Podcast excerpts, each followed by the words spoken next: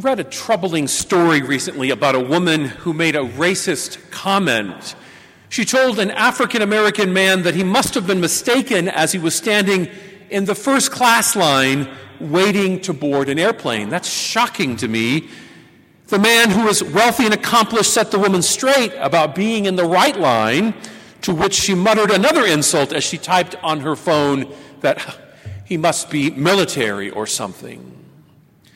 As we tend to do these days, the man responded immediately on Facebook. He chronicled the, incident and snapped a picture over his shoulder of the woman which in 24 hours had sparked 383,000 likes, 253,000 shares, and hundreds of comments. Found the whole thing to be just sad. A few days later, there was a follow up story that did my heart good, though. The man apologized, writing, When I posted on Facebook, I didn't expect all this. I can honestly name four or five people that I thought would comment with something funny, and that would be it.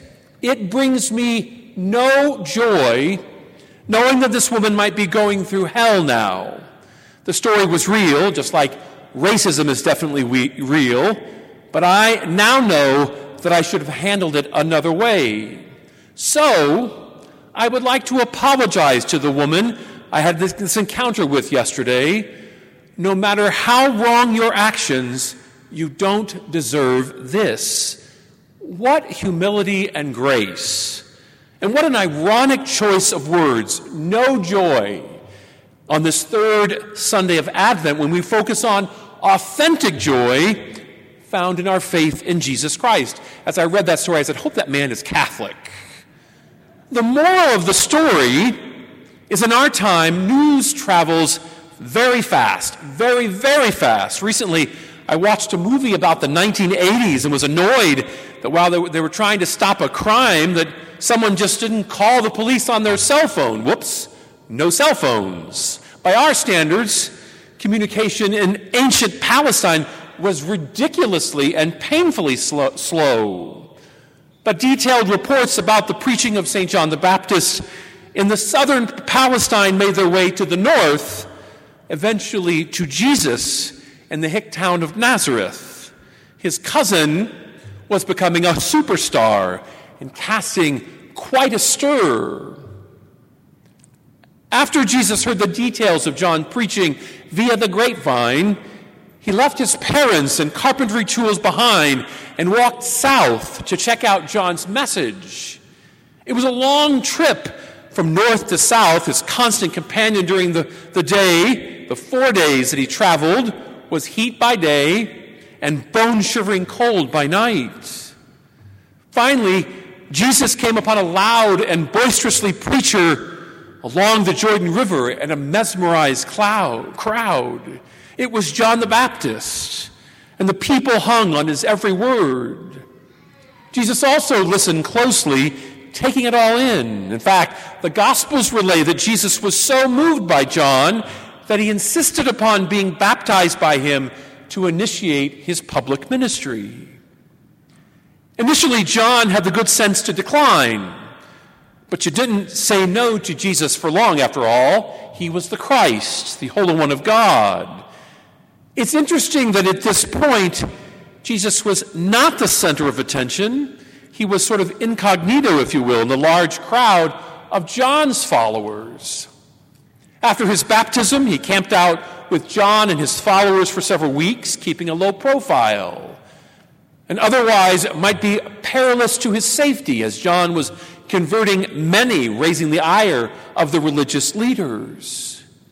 Shortly thereafter, Jesus began his 40 days of prayer and fasting in the desert. And after this experience, his message came sharply into focus. Although Jesus admired John, his mission would be different from that of the Baptist. When his retreat was done, he returned to John and his people at the Jordan River for a time, and then he discovered what was wanting in the teaching of his dear cousin. That is, John's message, full of passion and full of urgency, also lacked any sort of the tenderness of God that sent Jesus to the earth. John's preaching reflected God's anger in the state of his chosen people, but he said very little about God's love for us. As the forerunner of the Messiah, John's focus was on repentance. Let's get it right, people. He had spent too much time in the desert for much else. But John didn't delve into the reality that we worship a benevolent God who understands our daily problems troubled teenagers, financial problems, addictions, depression, gossip, and the like. So there was a day when Jesus rolled up his bed mat and belongings and retreated from John's riverside camp. They would never meet again in their lives, but they, but they would never forget each other either, and their missions would be forever linked in salvation history. One day, when he was in prison, John attempted to reignite their relationship, sending his disciples to ask, Are you the one who is to come? Meanwhile, Jesus returned to his own country and began preaching his own message and ministry. His message was clear, while his cousin shouted at people till he was red faced and the veins stood out in his neck. He admonished them in rough language, You brood of vipers, who warned you to flee from the wrath to come. Jesus, on the other hand, called his people to repentance, yes, but he also spoke softly to the, walk, to the walking wounded around him. Come to me, all you who are wearied and find life burdensome, and I will refresh you. What a great message for 2020. Sometimes our mission and our image of God is very much like John. Sometimes we convince ourselves that the God of the universe is out to get us. He demands obedience and has little concern for the twists and turns and suffering of our lives. But He is a God that is anxious to forgive our sins and our faults, most especially sacramentally. Penance service is on the 21st, by the way, and also next Saturday and after this Mass, so mark your calendars. When we open ourselves to Jesus' teaching about who God is, we not only help ourselves, but we also lend that understanding to others through our evangelization.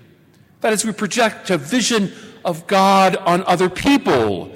And if we spread an incorrect vision of God, a God who demands justice above all things, it will stay with people forever.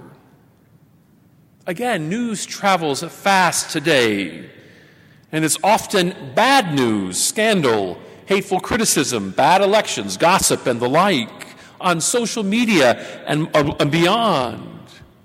But let us oppose all of this and rejoice on the third weekend of Advent. We rejoice, it's called Gaudete Sunday. Rejoice because we know our Savior is coming. Let us preach a radical message of repentance and forgiveness of sins also by a God who loves us.